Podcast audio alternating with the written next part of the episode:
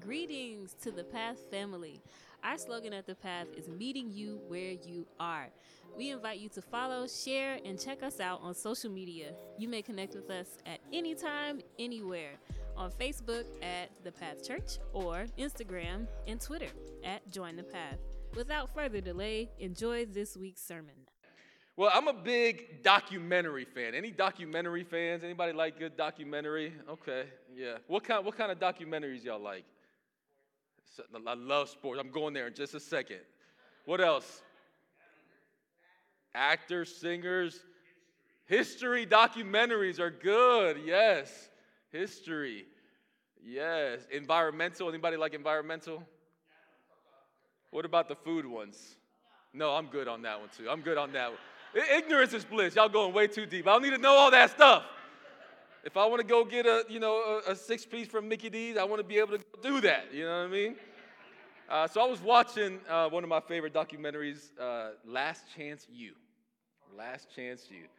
And so it started out with football, um, college students playing college ball at a junior college, and then it went to basketball. And I was watching the, the second season, and you know, they do a good job because they tell the stories of these kids because they come from different just different life, you know, life experiences. You know, some um, have, you know, parents who were professional athletes and have some high expectations but didn't make the cut, or something happened in their lives. They they may have lost somebody close to them, parents, or they just didn't get the grades they needed to get. And so they're here at a junior college uh, thinking and believing they should play Division One basketball, right? And so this is, that's what's called Last Chance. This is your last chance to go Division One and to get a scholarship and maybe pursue professional uh, sports. And so you you watch, you know, documentaries like this, and you just want them to succeed, right? You just, you want them to win. Now, my wife will tell you, I do not like storybook endings in movies. I'm like, it don't, that's not the way it works. Life ain't like that. I need real stuff. But I do like storybook endings in real life stories. But it don't always happen like that because it's real life. Uh, so um, I'm always not satisfied with the ending of whatever I watch because of that. But this team, uh, I don't know if you're watching or not, but spoiler alert, they lose. They lose. They lose in the playoffs. They wanted to win the state championship. They didn't. Um, and this chapter of their journey is over. That's it. Some players will move on to play. Some won't make it. That team, as we know it, it's done. That's that's the end of the season. Uh, and so I'm about to show you a clip of, of the players in the locker room, and, and some are crying, and some are cussing, and I'm not going to show you that part. But uh, and, and some, you know, coaches are comforting, comforting their players, and all of a sudden you hear a voice, the voice of one of the assistant coaches, uh, Coach Ken Hunter. Let's go ahead and play that.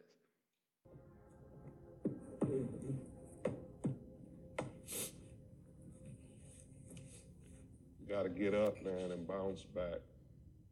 Some days I don't even want to get up. I'm in so much pain. But I get up. Y'all motivate me to get up, man. And watching y'all motivates me to get up. It ain't one quitter in here. Not one quitter in here.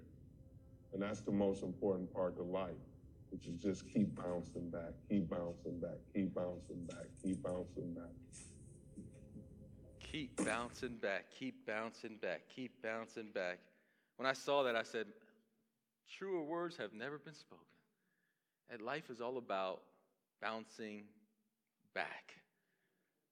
And um, fitting for a room full of basketball players, right? And I think fitting for a Resurrection Sunday sermon. Keep bouncing back. I think it's even more meaningful when it comes from a man who was paralyzed. So Coach Ken Hunter was paralyzed. He used to play JUCO basketball, and he was horse playing with a teammate of his, and he had just had a freak accident. Um, he was paralyzed initially from the neck down. And uh, uh, after that, as as you, you know, would expect, he was devastated. Um And he went back home to Detroit, and uh, where he was from, it was, uh, he grew up with folks from uh, B M F, B M F. There's, I think there's a movie about them right now. Black Mafia Family. Big Meech and them. And uh, he's at the house. He got these guys, gangsters, at his house. And his coach comes to his house. And um, he says, I don't think this is over for you. I want you to come and coach with me. And Ken is like, how do you want me to coach? I can't move. I can't play. I can't. But you're good with people. You know how to talk to people. And so he did, and he has become one of the best assistant coaches in JUCO, one of the best recruiters in all of college basketball. It was his opportunity to bounce back, and he took it.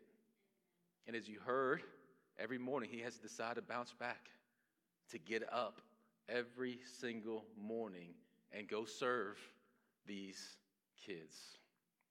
Proverbs twenty-four sixteen says this, for though the righteous fall seven times, they rise again, but the wicked stumble when calamity strikes. Bouncing back, rising again. Sounds a lot like what Jesus did, right? Resurrection. You know, it's what we celebrate today. We embrace it every single day as disciples of Jesus, that Jesus didn't stay down, that he bounced back, and he gives us the power to do the same. First Corinthians chapter fifteen in verse three. First Corinthians fifteen is uh, one of the chapters that, that talks most about resurrection. And verse three, uh, Paul, the Apostle Paul, is writing here uh, to the church in Corinth, and he says, I passed on to you what was most important and what had also been passed on to me. Christ died for our sins, just as the scripture said. He was buried, and he was raised from the dead on the third day, just as the scripture said. He was seen by Peter and then by the twelve. After that, he was seen by more than five hundred of his followers at one time, most of whom are still alive, though some have died. Then he was seen by James, and later by all the apostles. And last of all, as though I had been born at the wrong time, I also saw him. For I am the least of all the apostles. In fact, I'm not even worthy to be called an apostle after the way I persecuted God's church. He says, I passed on to you what was most important.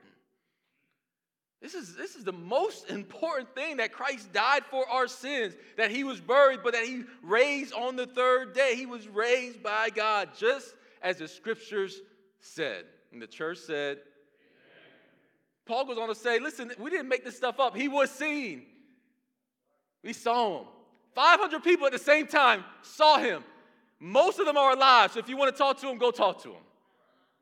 Some have died. Most of them are still alive. We saw him with our eyes. He was seen. This was not a secret. It's not a conspiracy theory. We saw him. Even I saw him. And he had a, a experience like none other on the road to um, Damascus. So the resurrection is real. Doesn't matter if people want to believe it or not. It's still real. When something happens, it doesn't matter if people believe it or not. If it happened, it happened. Jesus bounced back. We love one of the songs by Travis Greene. He got up so I can get up again. You know, I like to sing in my sermons. I, it's the only time I can. But here's the thing, as I was thinking about this. The world says that what goes up must come down. But in the kingdom, it's more like what goes down must come up. Like, that is a spiritual law in God's kingdom. All right? And so uh, in the gospel of Luke, Jesus goes on what I call a get up campaign. He, he just he just goes through, boom, boom, boom, telling people and bringing and getting people up, right? So Luke chapter five, he tells a paralyzed man to, to get up, to take the mat that he's been lying on, right, and go home. That's what he tells him. Take up your mat, go home, get up, and he does that, and the crowd is amazed. That's Luke chapter five. Next chapter, Luke chapter six. Jesus is in the synagogue there. Their, their version of church uh, for the Jewish people. And there's a man in the crowd with a deformed hand, something that I'm sure he tried to hide his entire life, right? And so Jesus says, come on up to the front, and I want everybody to see this deformed hand. Hold out your hand so everybody can see it. Except when he did it, it was completely restored. So Jesus told him, get up, come to the front. We are going to heal you today. This time the crowd was angry, by the way. Luke chapter seven, the next chapter. Jesus walks into a village, and there's a funeral uh, procession that's coming out of the village. And there's a, a young man who had passed away. Widow's only son. Who knows how long it had been since she was going through that same funeral procession, but this time because her husband was in the casket. Son by her side at that time. Now her son is the one in the coffin. The village is by her side. And it says, when the Lord saw her, his heart overflowed with compassion. Don't cry, he said. Then he walked over to the coffin and touched it, and the bearers stopped. Young man, he said, I tell you, get up. Then the dead boy sat up and began to talk. And Jesus gave him back to his mother. The crowd was filled with awe and praised the Lord. Then in Luke chapter eight, yes, there's one more. There's a twelve-year-old daughter of a synagogue leader. Had been, she'd been pronounced dead. She was gone. They actually told him, they said, listen, she's, she's dead. Don't bother the teacher anymore. Because they were still on their way to go see her. And Jesus walks into the room, and he takes her by the hand, and he says to her, my child, get up. In that moment, her spirit returns to her, and at once, it says, at once, immediately, she stands up, leaving her parents astonished. Keep bouncing back, keep bouncing back, keep bouncing back. But the story that moved me the most was later on, actually, in Luke chapter twenty-two. I wasn't actually reading it. I was just walking and talking to the Lord um, at this park by my house, and it came to me as a gentle whisper. The Holy Spirit just reminded me of the words that Jesus spoke before his death as he celebrated the Passover meal with his disciples, his, his closest friends and his followers. This was known as the Last Supper. It's in Luke chapter twenty-two and verse thirty-one. And he says this, Simon, Simon, Satan has asked to sift all of you as wheat, but I have prayed for you, Simon, that your faith may not fail. And when you have turned back, strengthen your brothers. So this was Jesus' way of saying what Coach Ken Hunter was saying. Life is all about bouncing back. He was helping Peter understand that before he needed to know the lesson. I love that about Jesus. He was preparing Peter. But it struck me that Jesus knew that Simon would, Simon Peter, there's both his names, Simon would, would turn away from him, that Simon was going to sin, that he was going to fall. And how did Jesus prepare for that? By praying for Simon? I don't, that's tough. If you know somebody's going to betray you, that's what we're supposed to do? Love your enemy. Man, before they do it, I'm I'm trying to get away from that relationship. This ain't good for me. This ain't healthy. It struck me. I said, and, I, and it, it just spoke to my heart because prayer, it's already a love language for me. I mean, for me, it really is. Not, not. Let me tell you, not that you say you will pray for me, but when you tell me you have prayed for me. I don't know if everybody can relate, because if you tell me you will pray for me, you may or you may not. Let's just be real. I've been guilty of it. I have forgotten to pray. I have said, I have said, I'll pray for you. I've gotten to the point where I'll just pray with them in the moment so I don't forget. Or I'll just say a little prayer in my head, Lord, amen. You know, just a little, I did it. But when you tell me you have been praying for me, now that's something, that's something different. That means you've, you've taken the time out of your day, out of your time with God to think about me? Wow. All the stuff you have going on in your life. Financial stuff, relationship stuff, work stuff, kid stuff, grandkid stuff, all types of stuff, health stuff. And you take time out of that special moment to pray for me? That's a, that's a love language. That means the world to me. When I was praying, it's like, man, this brought me to tears because it's so hard to comprehend that Jesus is praying for me to bounce back. This is, this is why I say that.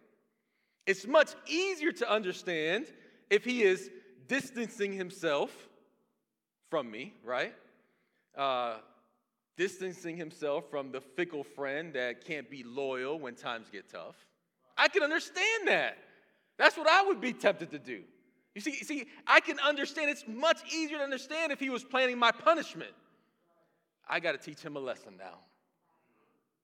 I, I can understand that from, from somebody, from Jesus. It's he got to learn his lesson. Okay, so I'm gonna I'm gonna I'm plan that. I don't know if anybody else can relate. It's much easier for me to understand if he's ashamed of me. Man, I can't believe he's gonna do that to me. He said he loved me. He said he wanted to follow me. I can understand if, if he was going to let me know how disappointed he is. I can understand that. And let me know that maybe I'm not cut out to follow him or to follow him anymore. I can understand that. But pray for me. Pray that even though I am going to fall, that my faith won't fail. Praying that when I bounce back, not if I bounce back, but when I bounce back, praying that I'll serve and strengthen my brothers, the people around me that I love, but I've let down. Praying that, that I will know that after I fall, that I still have a purpose, that he still wants to work through me. Yes. Can you imagine Jesus on his knees praying for us? Father,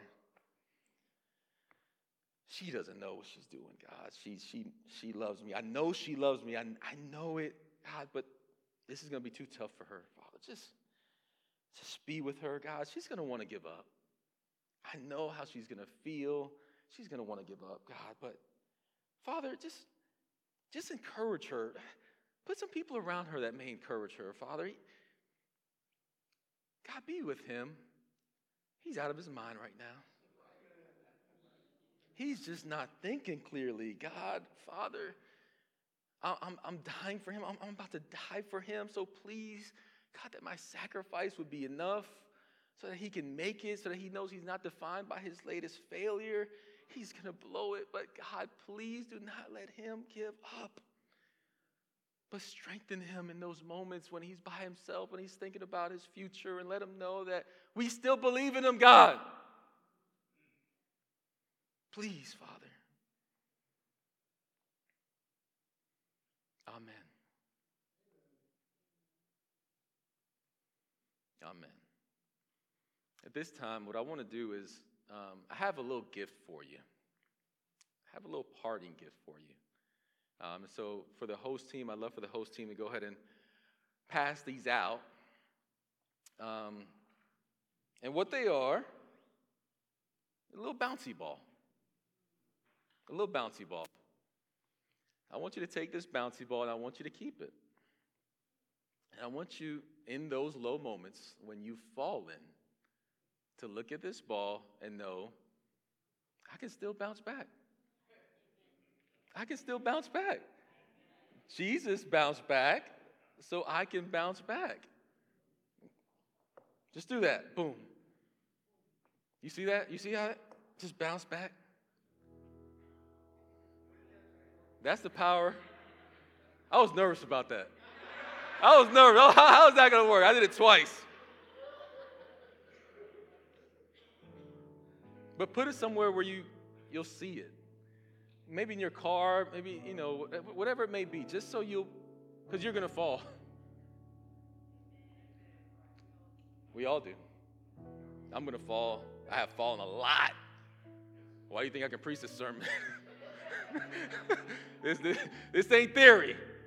All right? This is real life. But I want you to think about that.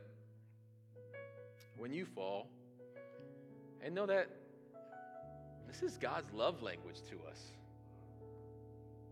This is God's love language to us. You see, some of us, we know what it feels like to bounce back, to bounce back better than ever.